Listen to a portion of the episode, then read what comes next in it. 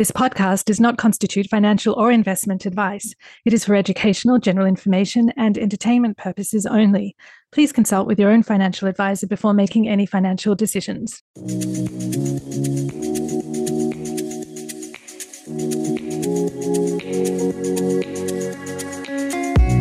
People are going to fail at life, right? You're going to fail exams, you're going to fail a job interview, you're going to fail, but how do you turn that into a positive and how do you turn that into a learning experience, right? To make it better to either help someone else or to better yourself. So that's really a focus of what we talked about, you know, overcoming those challenges. And to be honest, I see a, a no or a a failure as opening up a new opportunity for me and opening up a new door and jumping on that, you know, opportunity. You're listening to Banking on Girls, the podcast that explores the importance of financial literacy for girls and young women. And I'm your host, Marina Batliwala. Join me on this journey to uncover insights and inspiration.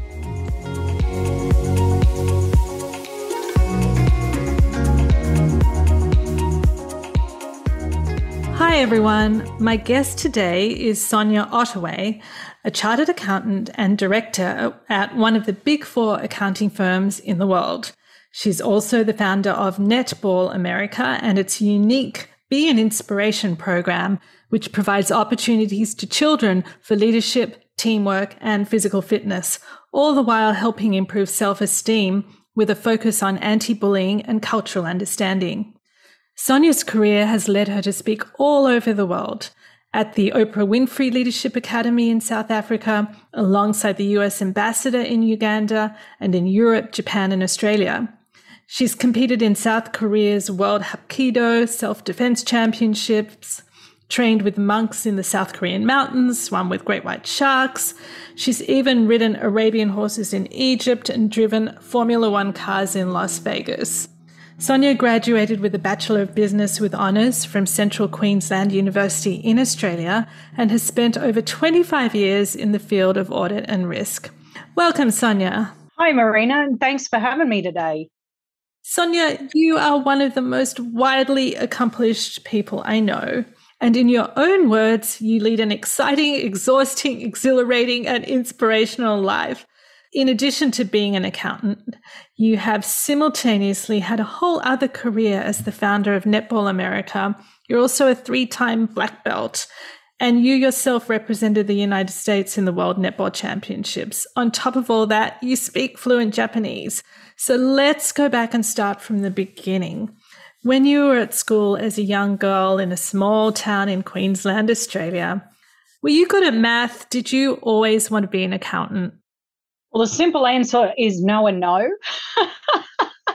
I didn't even know really what an accountant was or or maybe I was more thinking you were trapped in a you know financial services type industry where you had to work in a bank or in a, for an insurance company but we can talk more about that later and, and opportunities there for accountants but you know going back to school I was terrible at maths. I hated it. And to be honest, I'm still not a big fan and of it at all. And I actually failed maths. So, yeah, there was a period there I failed maths. Even as I went later through my accounting career, there was a tax module as well I failed along the way. It's so important that you're telling us that you failed math because I think that's a really important part of having a growth mindset. It obviously didn't stop you pursuing your dream or pursuing career opportunities later on.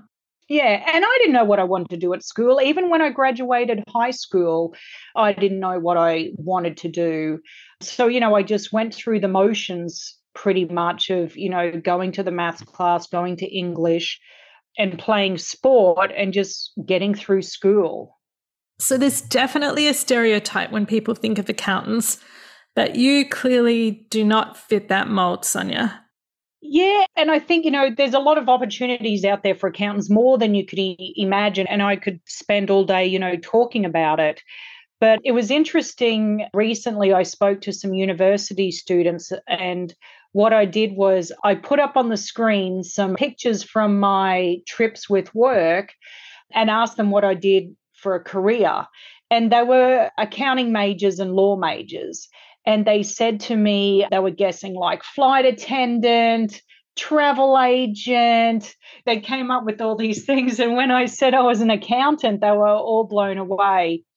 And what was funny was after my speech that following Monday, the professor from the college called me and said, you know, the students really enjoyed having you speak to them. But now our law students want to all switch over to accounting majors. okay. So the pictures you put up there were what? They were pictures of you swimming with the great white sharks or Yeah, like swimming with the great white sharks in South Africa, like riding oxen in Thailand. yeah, just, you know, from all the adventures over the world, you know, scuba diving in Australia or wherever it was that, you know, my career has taken me.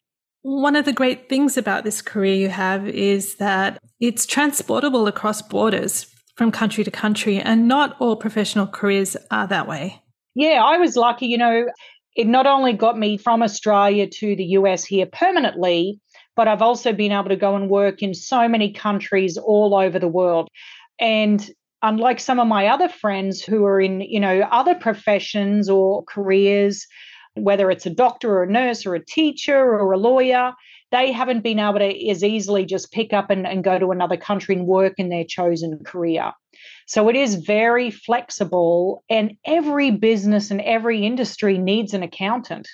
Like you can't imagine. So it's not about limiting yourself, just which I did in the beginning, thinking I would have had to work in a bank or for a you know insurance company. Right. And so tell us some of the highlights and perks of your career? Obviously, all this travel. Any particular place or experience stand out to you?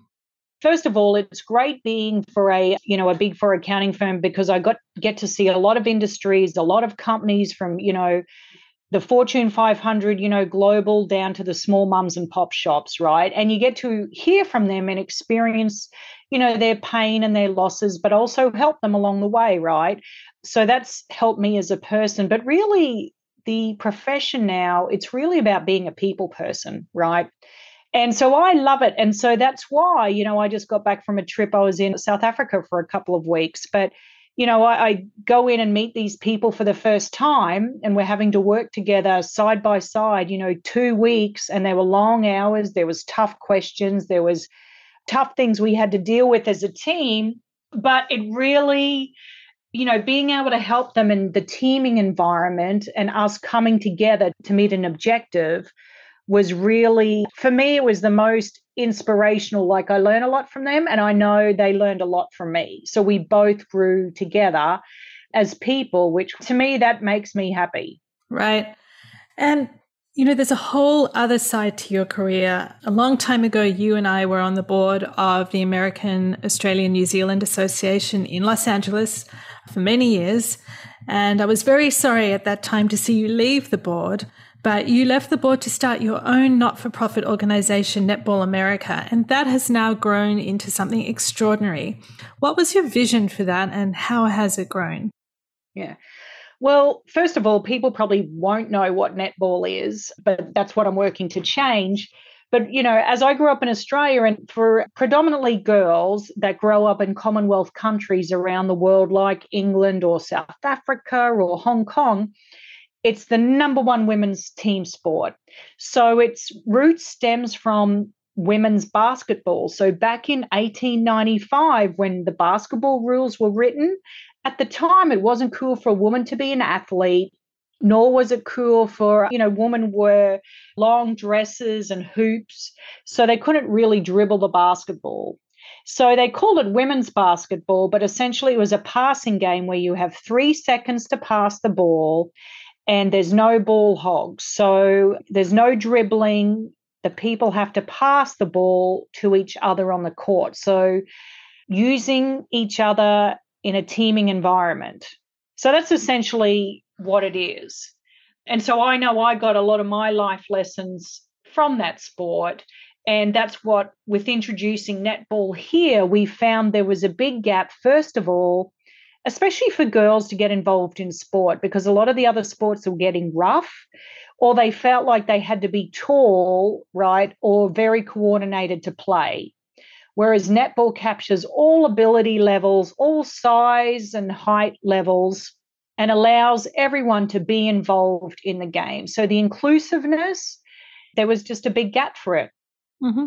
Yeah, and you know, even I played netball in in school, but it's a very fast game because you have to release the ball in one and a half steps and in three seconds. So you have to think really quickly. Yeah, exactly. And so that's what our Be an Inspiration program is targeting is taking those lessons from sport, such as you mentioned, decision making. In netball, you have three seconds to make a decision to pass the ball in real life, as you know, Marina, we often get three seconds to make a decision, right? It could be on the the school field, right? Back at school, it could be at college or or in our careers at home. But then how do you know how to make the right decision in that shorter time? And so we provide a lot of the tools to the kids to help getting them into how to make a decision, especially subject to peer pressure, right? Which is a big challenge these days, especially the young girls face. Yeah, this must be a very valuable resource to so many parents. And you're working in low income areas as well. Yep, and we're focused on low income areas across the United States, but it's also expanded internationally as well. So we're very excited about that. You spoke at the Oprah Winfrey Academy in South Africa. What was the topic? At Oprah School, which was actually quite an amazing school to visit and, and the setup and giving those girls, you know, scholarships to attend that, that was a, an amazing experience to understand what she's done there. But I spoke to them about how sport, because the netball's their number one sport there, and how netball can help them in their studies, right, and in life. And probably two of the biggest messages I did deliver was one around the teaming aspect of it. And I know I've been part of a women's national sporting team, and I could write a book about how women are horrible to each other. Okay. Because it happens, right? But we talked about the teaming within the sports and how that also applies to them in, in their school life and helping each other. And the other area we talked about was disappointment and we talked about it's not always about winning the championship or winning the game or being on the court the whole time, right? So we talked about how those lessons transport into school. Like when I failed math, right? People are going to fail at life, right? You're going to fail exams, you're going to fail a job interview, you're going to fail, but how do you turn that into a positive and how do you turn that into a learning experience, right? To make it better to either help someone else or to better yourself. So that's really a focus of what we talked about, you know, overcoming those challenges. And to be honest, I see a, a no or a, a failure as opening up a new opportunity for me and opening up a new door and jumping on that, you know, opportunity. That's a great way to approach life, Sonya. And I think everything that you've built is a is a testament to that. How do you think about money, or how did you think about money when you were growing up in your family in Queensland, Australia? So, you know, we had a family, you know, there was six of us, so four kids. So I just can't imagine, you know, now it makes me think, oh my goodness, I don't know how mum and dad did it, to be honest. You know, putting us through private school, putting us through swim lessons and, you know, music lessons and sport lessons. So it makes me appreciate you know the opportunities I was given at the time. But you know, it was always for my parents definitely honest to earn money, right? To go out and earn. And so I did that as young as I could. I was out whether it was you know helping mum in the catering business or or and I love netball so I you know wanted to learn to become an umpire so to have a young I was a young 12 13 teenage umpire umpiring adults you know, for me, I felt very empowered by that. So it wasn't so much about earning the money for me. I loved actually earning the experience. I also did a lot of volunteering, which was great. I, you know, helped the special needs kids. You know, I would take them shopping once a week. You know, I would go with my auntie and we would play you know, the organ and piano duets together at the old people's homes. Like to me, they're the most memorable experiences, you know, I still have today. And so for me, that earned a lot of enrichment and empowering. And I think it's made me more, you know, the person I am today. Right. So they really empowered you to earn and to share and give back. Yeah. Now, looking back, what do you think are the most important money lessons you've learned in your life and, and possibly in your career that you're going to pass on to your daughter?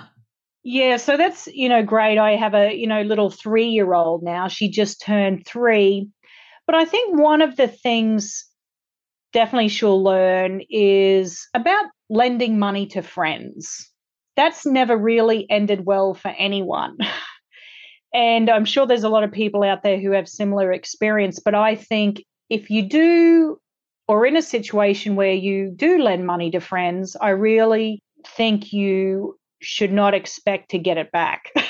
if you do, that's a bonus, but that's probably one of the biggest things, even from a young age or as it transposes into. I've seen mm-hmm. so many people lend money to people, whether it's you know, to start up a business or going into a, you know, entrepreneurship together or whatever it is, it really doesn't end well at all. And a lot of times, and I've had it happen to me as well, that friendships don't last through that. Right. And you lose a lot of good friends that you may have been friends with for a long time over money. That's very practical advice, and that's not something people often talk about, Sonya. So thank you for sharing that. And I do think that, you know, obviously it's okay to help someone out and give them money if they really need it. But as you say, you know, the, the key is not to expect it back. Yeah, yeah. Otherwise, you will be disappointed and, you know, lose friendships over it. What advice do you have to other mums and parents raising girls in today's world? Well, it's never too early to start, right? And you think about all the different things you do with your kids as they grow up, because that's what we're here for, right? To guide them and, and teach them. But, you know, we just bought our three year old a little ice cream cart for her birthday where she pushes it along and says ice cream and and we've got this you know fake money. And so we'll take turns. We'll have her sell us the ice cream where we give her the money. So we make her count it out because she can count now. And then vice versa i'll be selling the ice cream to her and she'll pick her toppings.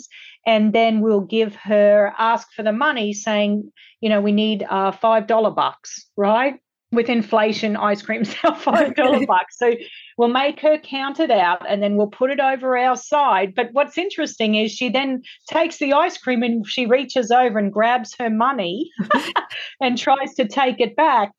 Like, no, no, no, I keep the money. So, very teachable moment, very teachable moment. And we've talked on this podcast about the fact that it's never too early. And we've talked about teaching kids from the age of five, but you've set yeah. the new record teaching your daughter from the age of three, which is really sweet and a really teachable, enjoyable way of doing it, I think. Sonya Ottaway, thank you so much for your time. Oh, thank you. Thank you for listening to the Banking on Girls podcast. If you enjoyed this episode, please take a moment to rate the podcast and be sure to hit subscribe or follow so you can receive notifications of new episodes. You can also find us on Facebook, Instagram, and at bankingongirls.com.